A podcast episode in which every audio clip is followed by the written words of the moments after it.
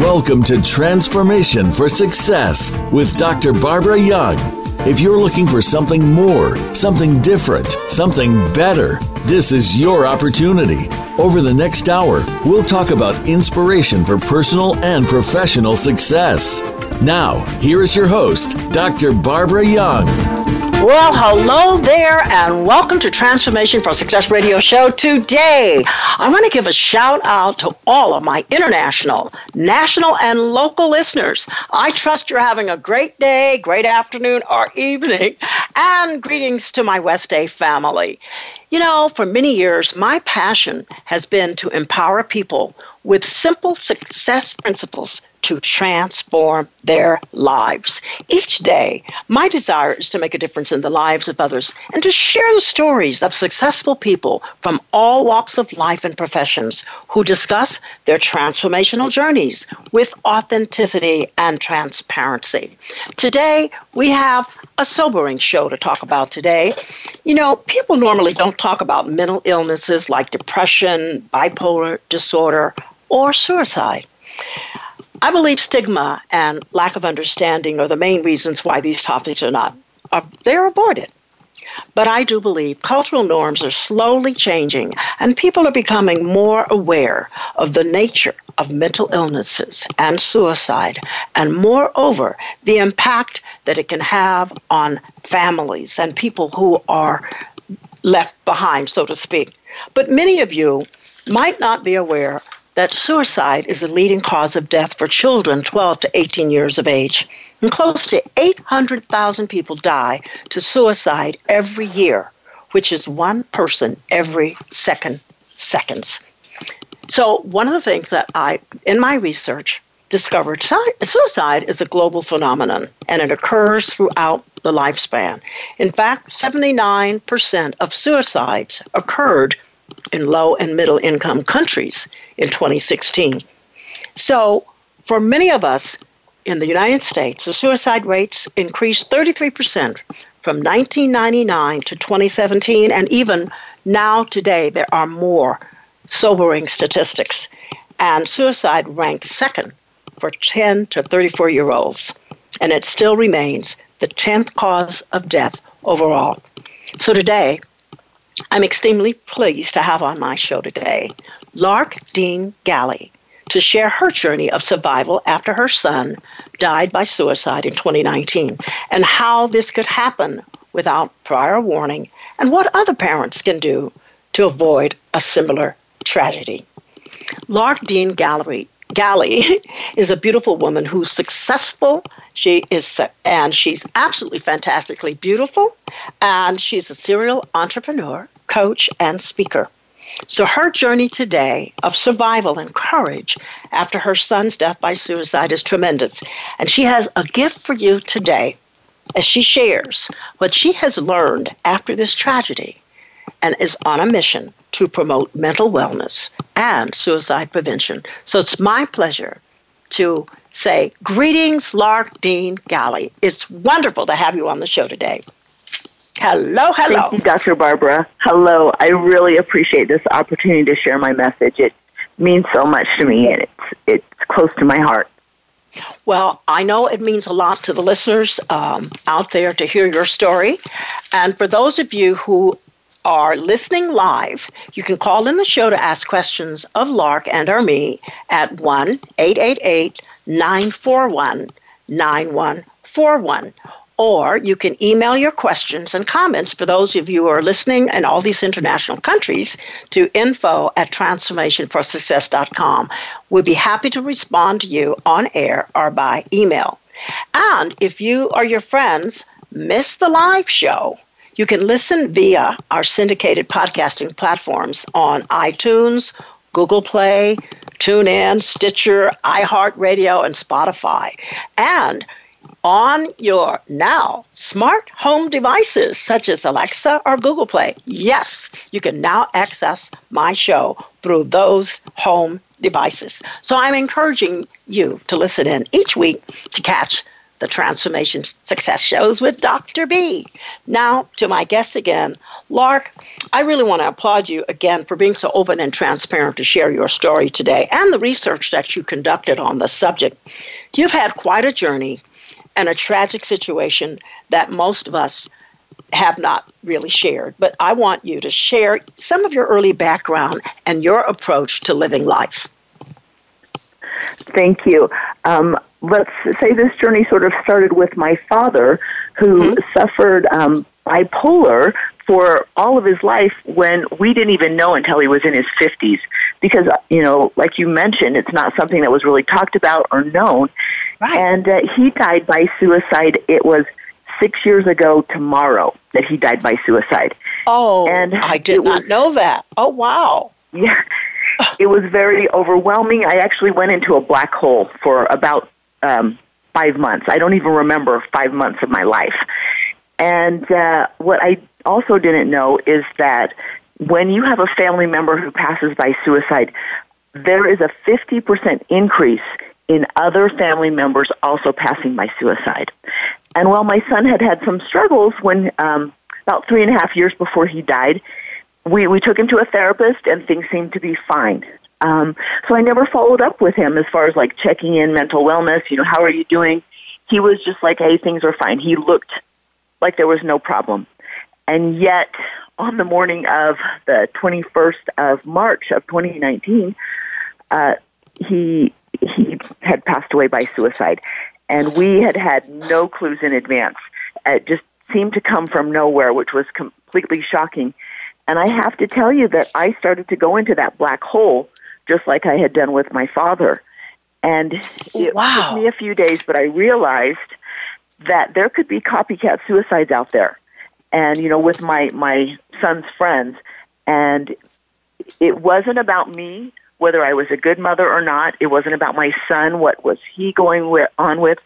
It was about saving children's lives and speaking up so that they knew that's not the direction they needed to go. And that's why I just started talking. Within just a few days of my son's passing, I started posting on social media. And it just became this platform to me that I needed to share that this is possible and we need to wake up and realize that it's going on all around us and to stop ignoring it. Describe a little bit about your son's personality, but I want to bookmark something that in my research, and you've validated it, that the risk of suicide may be the greatest when the person's depression begins to lift and you sort of feel like things, you know, he or she's doing okay. And I did not know that. That's one of the things, and you just validated that. He seemed to be doing okay. Right, exactly. And it wasn't until after he passed away that I talked to a therapist and I said, what's going on? You know, because he had expressed some, like I said, some depressive thoughts 3.5 years earlier. And then we took him to the therapist for 2 months and he says, no, Mom, I'm good. And then over the next 3 years, you know, he had lots of friends. He had hobbies. He was a freshman at the university in mechanical engineering, which is what he had wanted to do his entire life. So if you looked from the outside, things seemed like they were on track, you know, and he was a normal teenager. No signs of depression or withdrawing or moodiness or other than, you know, a typical teenager, right? Right. But what the therapist told me was that that's when people have been depressed, and then they start feeling better. The reason they're better is that they come up with a plan and they have an escape when things get too difficult. And what seems weird is that, you know, during the winter months when it's dark and a little bit more depressing, we see this going on lots of times in holidays. People get very depressed. They're so depressed that they don't commit suicide because they're too depressed to do it. But in the spring... It sounds weird, right? It sounds weird. Spring, yeah. When they start to feel better, that's when the numbers for suicide actually go up. Is in the spring because they feel well enough to go and kill themselves, which is so crazy. But that's kind of what happened in his case, and I think that he had this plan in the back of his mind, and when things got too hard, he was just going to be done. And 3 events happened about the same day, right within the same time frame.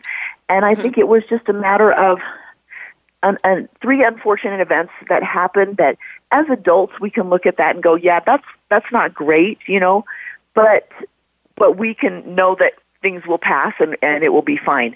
But I think that just as a teenager, sometimes they can't see past tomorrow, and it was just overwhelming for him, and he had this plan in his mind, and so he just went and followed through and didn't realize the impact of his actions.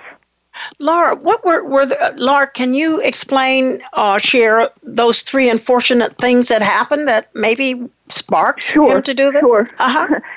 So the week before, he had been in a car accident. You know, there had been some snow, and he was probably, as a young man, traveling a little bit too close, and the car in front of him stopped suddenly, and he kind of crashed into it.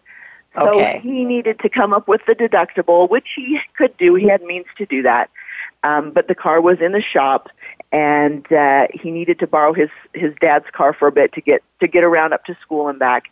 And so he was feeling, you know, a bit overwhelmed about that.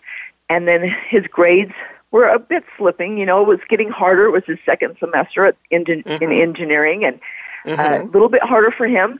And that the night that he came home, it was pretty late at night. It was about 11 o'clock at night. I was asleep. My husband hadn't been able to fall asleep. So he kind of went in and talked with my son, Christian, and they were talking about the realities of the car accident, which my son got a ticket for, which now, with his two speeding tickets prior, was going to mean that he would lose his license. We kind of warned him about that.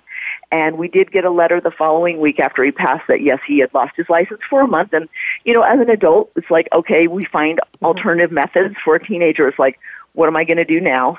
And then the grades, that just a lot of pressure.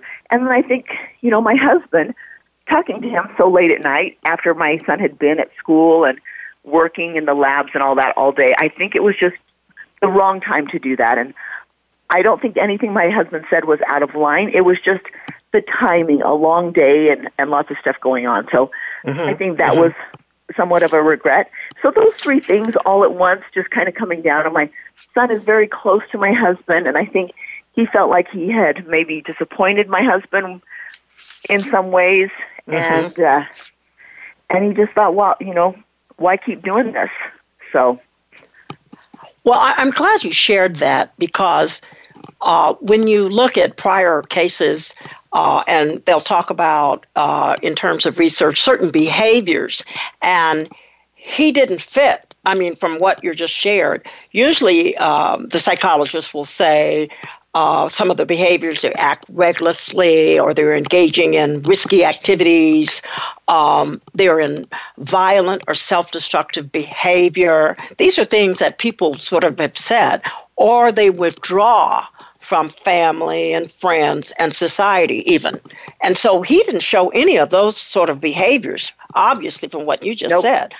Not at all. I think in the things, as I've been talking to other people, this is what's becoming more manifest.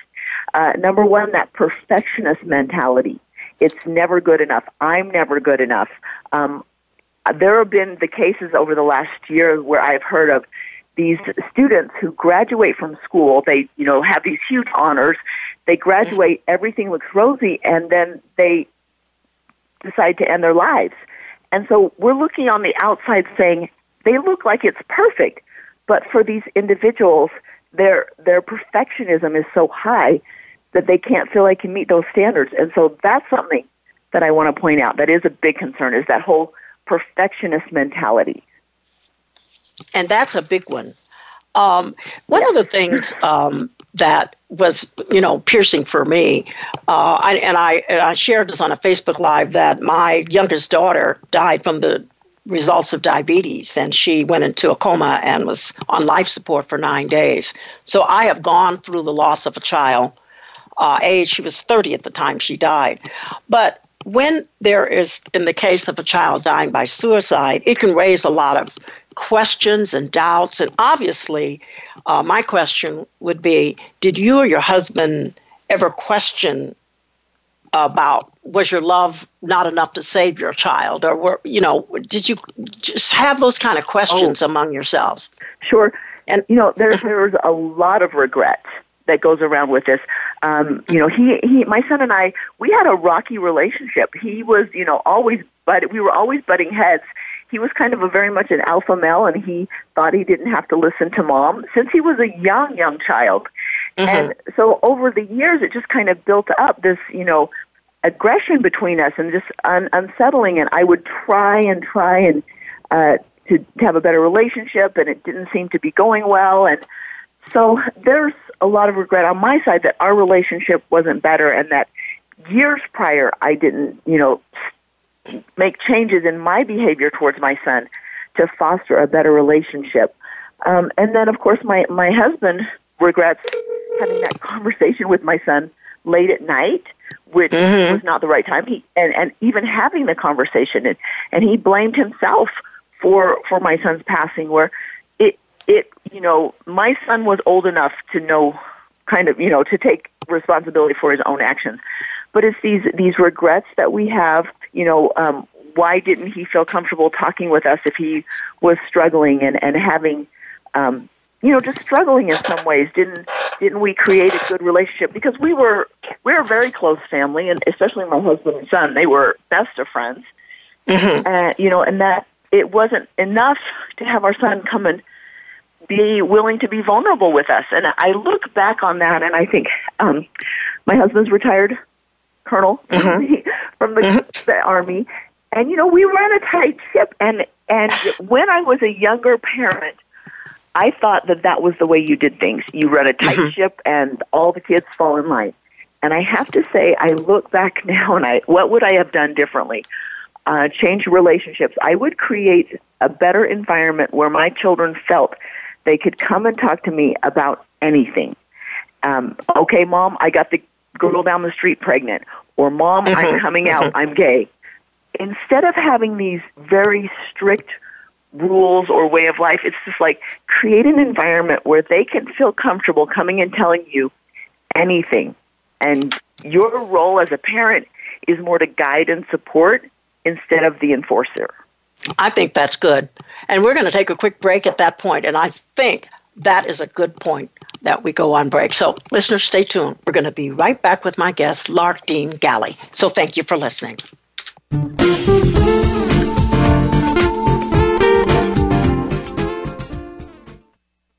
Follow us on Twitter for more great ideas at Voice America Empowerment. Things Worth Considering, featuring host Gord Riddell, is a program that's all about connections. The connections we make with our families, our workplaces, friends, and others around us. It's also about connections to ourselves, spirit, feelings, and stories. Let us connect with you each week to explore what we are and what we can be moving forward. We can overcome the obstacles that stand in our way.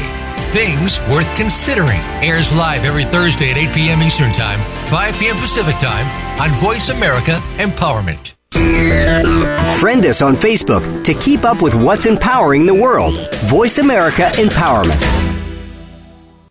If you are looking to deepen your understanding of karma, the law of attraction, metaphysics, mindfulness, and intuition, be sure to tune in each week for You, the Universe, the Holistic Mind with host Katherine Potter. Katherine and her insightful guests will show how everything interconnects, explaining concepts and modalities that connect the mind and body. It's a refreshing look at the universe and the laws that govern it. Listen every Monday at 11 a.m. Pacific Time, 2 p.m. Eastern Time on the Voice America Empowerment Channel.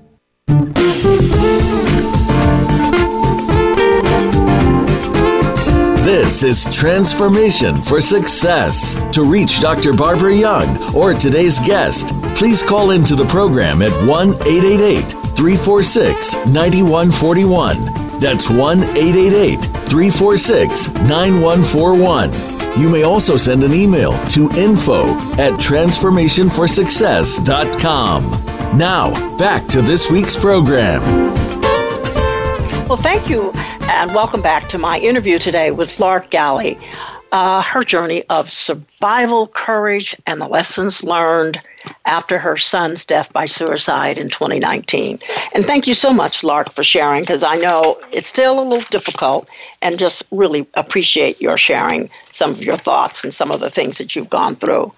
Now, you mentioned before we went on break yes, we all, I can imagine, think about things that could have been done, and there are some regrets and some things that we can talk about.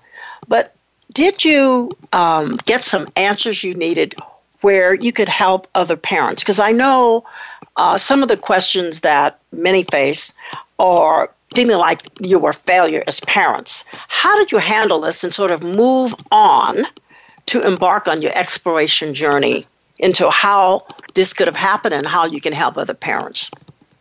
Sure. The move on part is more of a roller coaster move on. So, you know, there are highs and lows all mm-hmm. the time. Things can yes. trigger you that you don't even expect. You feel like you're having a great day and then something can happen. And, you know, it's just a journey. I think the reason I was able to move forward is finding a higher meaning and a higher purpose behind this, not wallowing in the regret and absolutely not blaming anyone else in the family or blaming myself or blaming my son, but looking at this and saying, this is a reality. Because even though my father had died by suicide, I always thought suicide was arm's length. It was out there. It didn't happen in my immediate family with mm-hmm. my children. That wasn't even an option. And to see the statistic bear out in my home was shocking. And my purpose, my mission at that point began to be to share what had happened to our family in the hopes that no other parent would have to go through this grief and loss. And, you know, you mentioned about your daughter passing, and that is significant. Mm-hmm. You think in the circle of life, usually it's not the parents bearing their children, and that was very difficult. Absolutely. Yes, absolutely. It's one thing where it's a health issue or an accident or something where they didn't take their own life. To take their own life, they were in a hopeless point. You know, they've overcome that mm-hmm. that barrier that we have, you know, to self-survival, so to speak. And they just come to a hopeless point. And I just want children to take that, or anybody actually, to take the option of suicide just out of the equation, to be willing to find help and to be able to help these families, because the whole suicide thing just creates all of these questions. Why, if I'd done something differently, would mm-hmm. would he still be here if, you know, whatever, all of these questions, and they are just so heavy that the weight of this event just has impacted me and my husband, the rest of our children. It's actually just changed the course of all of our lives in ways that we never would have imagined. Did you, by any chance, get angry with him? Did you just and have a moment where you were yelling and screaming at him?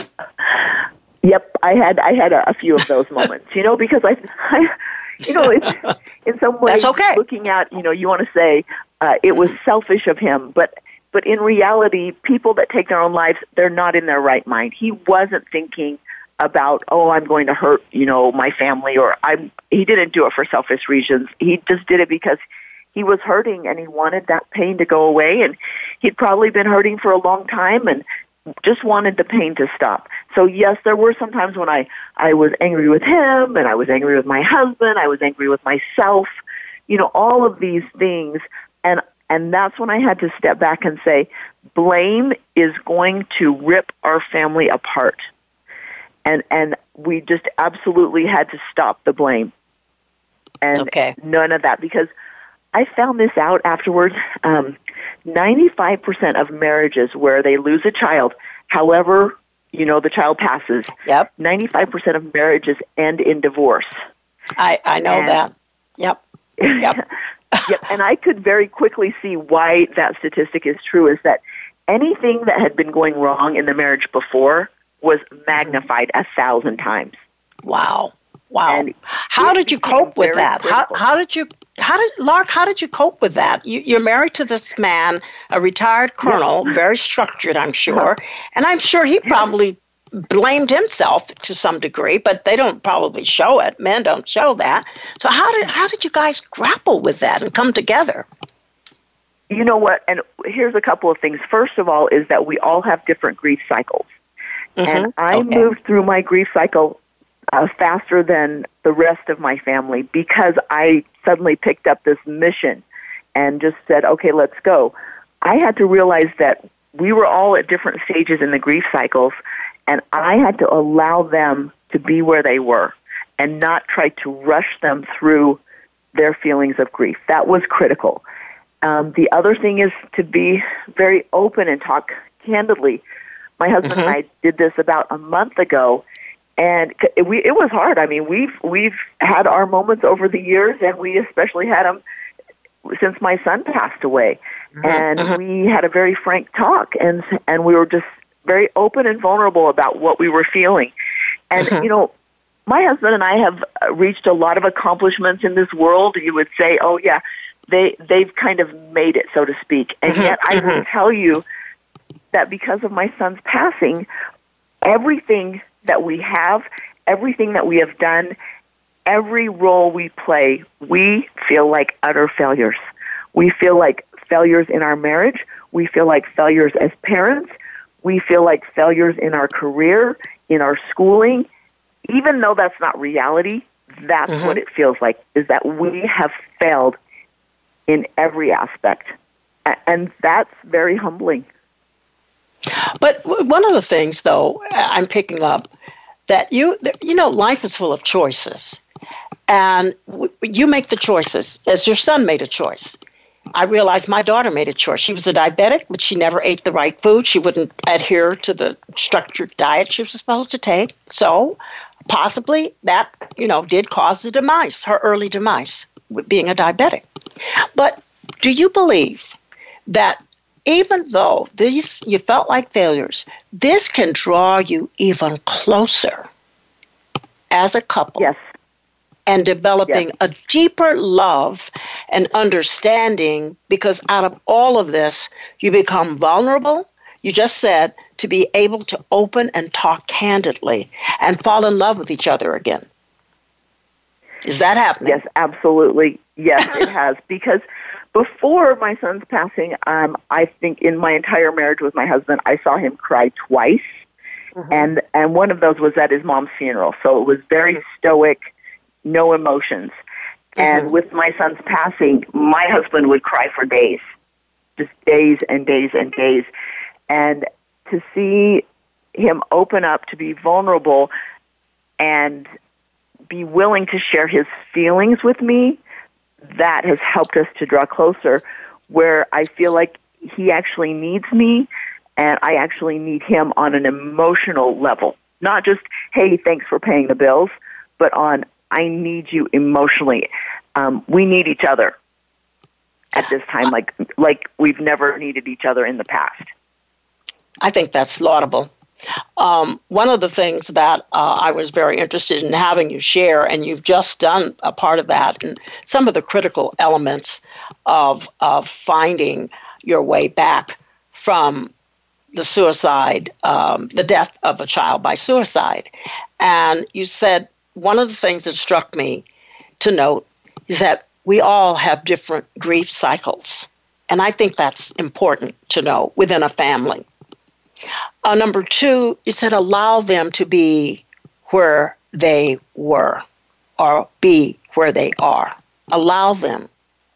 And third, you said be open to talk candidly. And I share your heart. I sort of added that. And share your heart.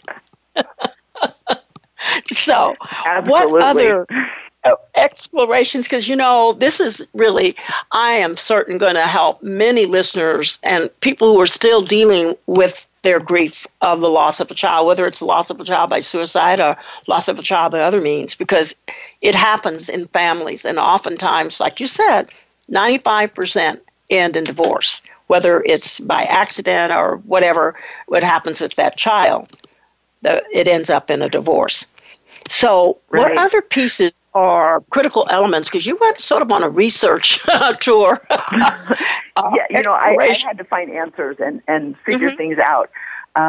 So something that I would say is that soon after my son died, I started joining these different Facebook groups or different grieving, bereaved parents.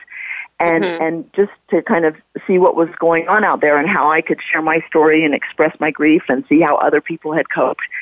And what was really shocking to me is that several of these parents in these groups were talking and reliving the death of their child, and their child could have been, have passed 3 years ago, 10 years ago, 20 years ago. Oh my goodness. And they were still caught in this cycle. Like, there was one woman whose daughter had passed away 2 years prior, and she was in high school, and she still had her backpack hanging on the stairs with her shoes there, kind of like a little shrine type thing.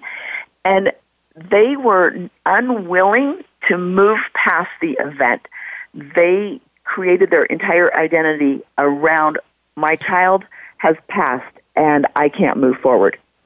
And I just knew right then, I'm like, that is not who I am. I cannot define myself by this one event. Well, I know that you run into a lot of people who are like that. They're stuck in the past and they will not get, they don't want to get, maybe they don't want to get healed. I don't know. Maybe they want to stay in the past with grief. But grief can kill you. It will destroy you. I know that to be a fact. So what else did you find in this Facebook group? Well, I was going to say, think about that when you're in that grief and you're in that sorrow and sadness. Not to say I don't have my moments, you know, that pop up on me. Oh, of course. And I allow it to feel it and to let it move through me. I try not to let it get stuck. But allow it to move through and move forward, because in using it as a catalyst to change the world by affecting other people's lives, that's the way I am dealing with the grief, and to find meaning in sharing my son's story so that it helps other people. That's where I think people make a mistake in not moving forward. Well, I think I want to applaud you for being open and transparent, because I do believe that's the part of healing is really, as you know, when even you get a cut and we put a Band-Aid on it, but for it to actually heal, you have to take that Band-Aid off so the sore can get air to it so it can heal. Right. And you know what? I know that to be very true, because when my father passed, I could not talk about his suicide. Most of my close friends didn't even know that he had passed by suicide. It was just the stigma, the shame, all of that. And it started to come back when my son passed. And I realized that I couldn't stay in that where I was hiding it. I had to come out and talk about my son's suicide. And by doing that, by being very vocal about his suicide, my father's suicide, I was finally able 5 years later to start to heal from my father's death, which surprised me. I didn't know that I had put the Band-Aid over it and like let it sit there for that long. Well, I'm glad that you were being able to be open and get healed, because basically that's a part of it. And one of the things I didn't know, that your father, you know, had died by suicide. And of course, you know, that's a double whammy for you, Lark. That, I mean, really it was. One of the questions too that I wanted to ask, you have other children. So how many other children do you have? Well, up until 2 years ago, I thought we had two other girls. But just over 2 years ago, my husband got a call from a young man out of state, said, I think you're my daddy. And he was. Wow. This young man, was married. He had three daughters, and then he had a son on the way. And he was not really sure of the man he thought was his father, you know, most of his life, and then he found out at 17 that might not be his birth father, and he was sort of estranged from his family. And it wasn't until his wife was pregnant with this boy that he finally had a desire to reach out. And I just see God's hand in this event, because he came into our lives and with his children and his wife, and they are lovely people, wonderful people. They got to know my son for about a year before he passed. And they have been a huge blessing in our life, because now, you know, we didn't have any grandkids before, and now we have grandkids. They live in a different state, but we try to spend time with them. They have been part of this healing process, because honestly, I don't know that we could have made it without this family that's kind of brought the rest of our family together. Isn't that interesting? That, I mean, a son at that. So your son, your 19-year-old was your only child together. Actually, so I had a daughter from my first marriage. My husband left me 6 months pregnant. You know, that was something I dealt with back then. Married my current husband, and he adopted my daughter. So we thought she was the oldest. And then we had a son together and a daughter together. So we, all growing up, all the kids thought that there were just three of them until we found this boy who came into our life. So he's older. Okay, that's great. What has been the impact on your son and two daughters? When they found out about, when they found out about this other boy, they were a bit shocked, and it took a little bit for them to wrap their head around it. But once they got to meet him and his family, it was instantaneous. We spent some time last month with them for a week on vacation. And my older daughter said after the week, she goes, "It's like I have known him my entire life." And we just get along so well. And it's been truly a blessing, a part of the healing in our family. Mm-hmm. Do you see a resemblance in personality or even in looks between your newfound son and his dad? Yes. Yes, we do. I just had to ask that question. Yes. So, and it was more so the picture that I saw when he was a little bit younger that looked so much like my husband when my husband was younger. And there were several pictures that looked like a cousin of his. So, yeah. Oh, that's wonderful. Well, Lark, we're going to take a quick break right now. This is a good time to take a good break and on a happy note. And listeners, we're going to be right back because we have a couple of other things that we're going to share with you about Lark Dean Galley. Thank you for listening.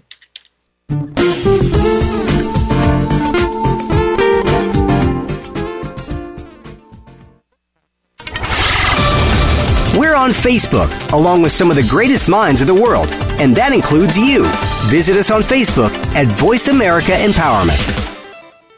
Please join Dr. Sarah, a.k.a. Dr. Red, on an amazing journey of love, soul, abundance, compassion, and authenticity. Dr. Red is a well-renowned healer, hypnotherapist, author, and speaker who has overcome personal challenges to emerge stronger than ever before to reach out to you and heal you emotionally, mentally, and spiritually for the most informative and enriching experience filled with unbridled laughter and insights on life, health, culture, and society. Tune in to Dr. Red Says. Tuesday at 1 p.m. Pacific, 4 p.m. Eastern on Voice America Empowerment. We hear just be you a lot these days. But who are you? What is an authentic life? The answer to these questions and more will be answered on the Authentic Living Show, hosted by Andrea Matthews.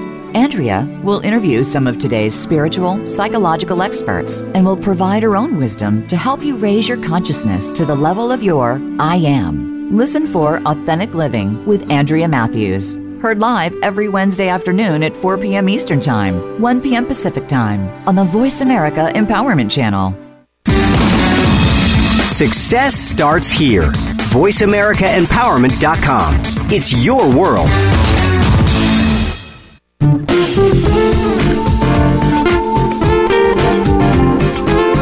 This is Transformation for Success. To reach Dr. Barbara Young or today's guest, please call into the program at 1-888-346-9141. That's 1-888-346-9141. You may also send an email to info@transformationforsuccess.com. Now, back to this week's program. Well, welcome back to my informative interview with Lark Galley of Utah. Lark, I keep thinking you're from Utah. I was born in Utah, lived all around the United States, and then came back here to go to school, to college. So, yes. Well, Utah is one state. I've only been in Salt Lake City, Utah. Only visited once in my lifetime. And so I'll have to come back to Utah. Yes, but thank you so much.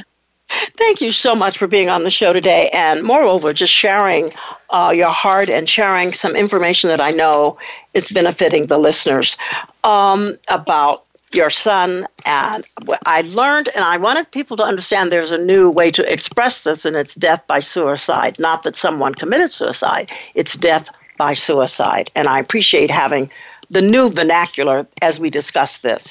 So some of the questions, and we had talked about some really interesting things that have happened, and now you have grandchildren, 3 daughters and a son, your grandparents. And my question was, how has this been on the entire family, your daughters, their responses? How have they been dealing with this? So with the passing of my son, the older daughter struggled. She felt like she needed to cut back a few hours at her work, and you know, it was not as supportive, that environment, as she had hoped, and they had kind of led her to believe. It was very difficult for her to even get up and go to work. She wanted to basically quit and run off to the wilderness and do wilderness therapy for troubled teens, and we're like, no, honey, you've got a mortgage, you know, that's probably not the best thing for you to do, to cut your pay in half type thing, right? But she kind of struggled through, and now she's at a point in her life where she's ready to make a transition. She's going into a completely different career. My husband and I were a little bit nervous, but she's excited about something, and having spent these last 9 months being just not excited about anything, not excited about life. We're just happy she's excited about something. And during this time, she was able to give 2 different speeches at her alma mater university, and she talked about the suicide and how it impacted her. And, you know, because she's talking to college students who are in the high statistic. And by doing that, she started to feel that, yes, by talking about it, it's helping me heal. And so she's been fairly vocal about it. The younger daughter won't talk about it at all. If I even bring up anything about my son, she will walk out of the room. Now, she's younger. She doesn't quite understand that at some point she's going to have to deal with this. We as adults know that, but she's kind of shut it down. She and her older brother were very close. They're only a year apart. And it's been very difficult on her. So she's a freshman at the university. Once again, she's very outgoing, vivacious, has lots of friends. But even though she's not been willing to talk about my son's passing, there have been a couple times where I have had to be very frank with her and say, I need to know if you are struggling.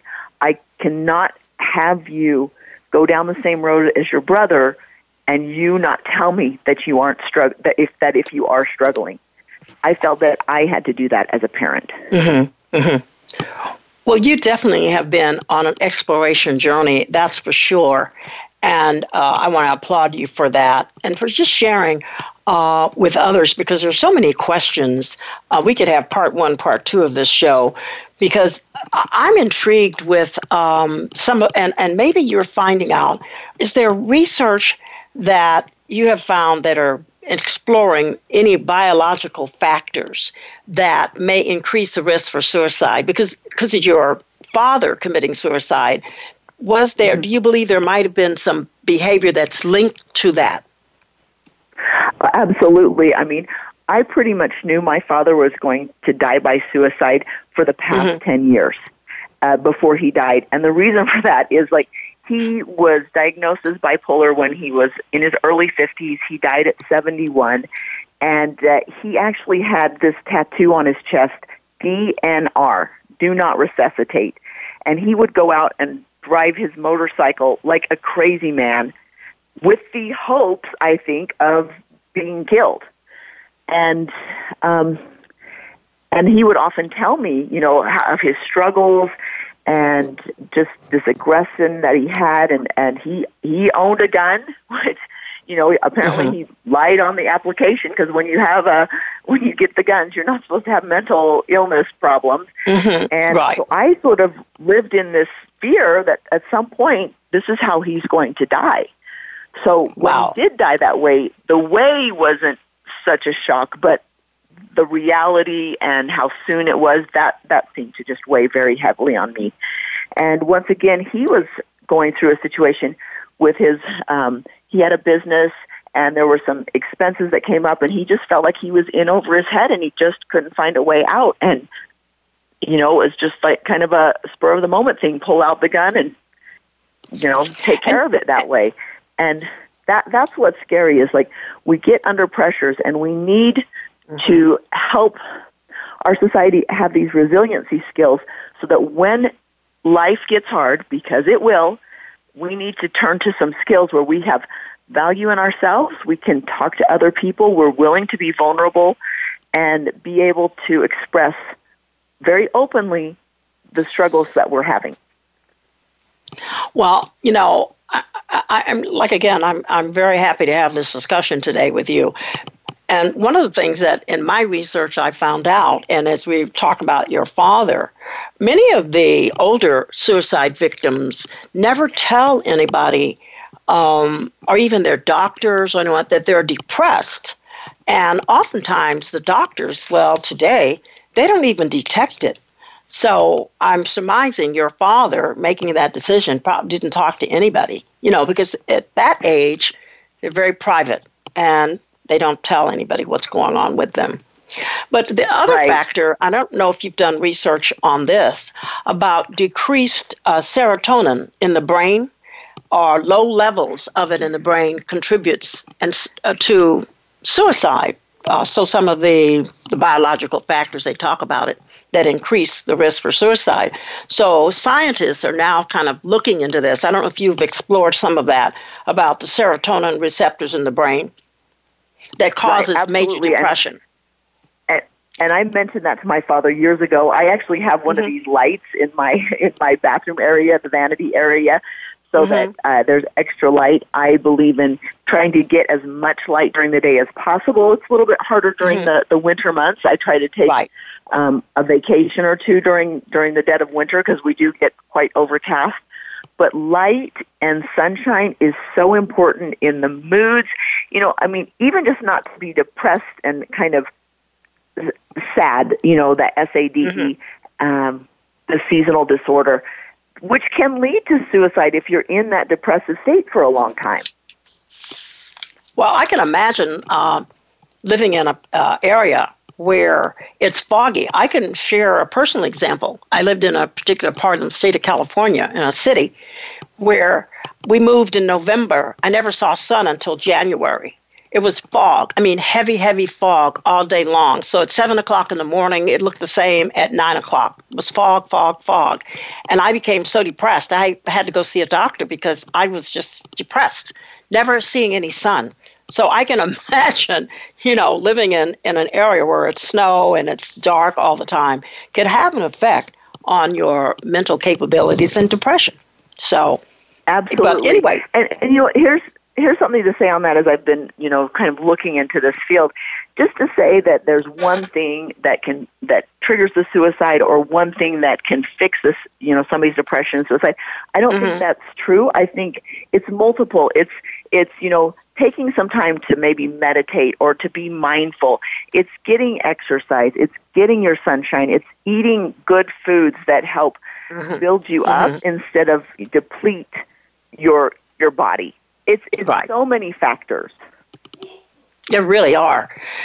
I have one final sort of question before we end the show today. Do you think that there will be a time where bereaved parents can come to a place where they understand that their child made the choice to end their life? I think some of them can come to that. It's a hard place to come to that you think my child actually chose this. Although I know that my son did choose that. It's not what I would have wanted. I you know, have regrets about his choice, and yet it was his choice. I'm very, very big on independence, on freedom of choice, and I know that I would want the right to make my choices, and so I allow my children the same opportunity, even though I don't always agree with their choices. That's the hard part. And that is the hard part for all of us to come to grips with, that it's always the ball is in your court. It's your choice. And I just really want to thank you so much for sharing. Are there any last words that you'd like to say to the listeners as I close the show today? Sure. I'm creating this quick free module if anybody is interested. It's called Creating Your Intentional Life. And I'm just talking about, now knowing what I know, how would I change the way I spend my time, who I spend it with, how I have my relationships, and how I choose to live life. And that's on my website, larkdeangalley.com. It's a free module. I'm just happy to give that to people so that they have my perspective, what I wish I had done differently, how I had changed my life. Really want to thank you for that because, and listeners, create your intentional life. I love that. Creating your intentional life, because as we talk about choices, you have the choice to create the life that you want and live that life. And I really want to thank you for being so transparent and sharing your heart. And Lark, I'm wishing you all the best on your family's new journey in 2010.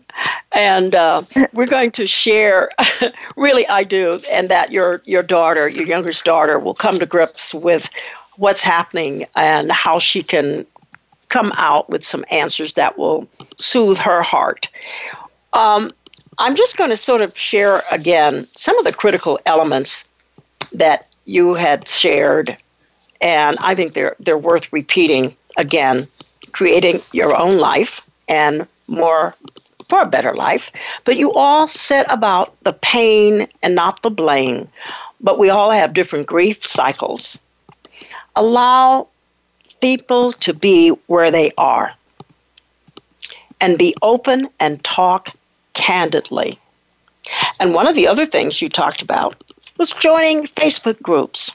Joining other groups to find out what's out there so that you can share your story.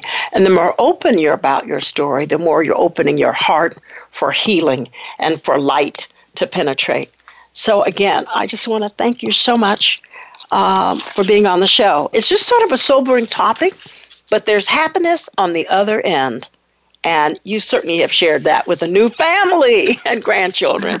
So, Lark, I want to wish you. Thank you so much. That is exciting. That is exciting for 2020 to be the grandmother. Although maybe overnight grandmother. Overnight grandma. So you got to write a book about becoming a grandma overnight. And so, again, I want to wish you and your husband all the best. And we love you, and I will keep you in my prayers. And thank you. Listeners, I know you've enjoyed the show today. And you can call your friends, tell them they can listen to the show on iTunes, Google Play, TuneIn, Stitcher, iHeartRadio, and Spotify. You can also, those of you who are on my Instagram account, you can go at Dr. Barbara Young, go to my bio on Instagram, and it'll take you to the Voice America link for all of my shows. And also have a television network, Transformation Success TV, and we're coming out with a new app, Dr. Barbara Young, on Google and Apple. So we'll be making announcements on that. And next week, I have my guest, Dr. Karen Briscoe, who's going to share her story of a movement she founded at age 59 and share her 5 minutes to success. It's a show you want to catch up with Dr. B. So I wish you a wonderful and continued blessed week for all you all. And remember, check out the online television show and transformationforsuccess.tv.com. This is Dr. Barbara Young signing off until next week. And be ye forever transformed. And thank you again, Lark Dean Galley, for being on the show today. Wish you all the best.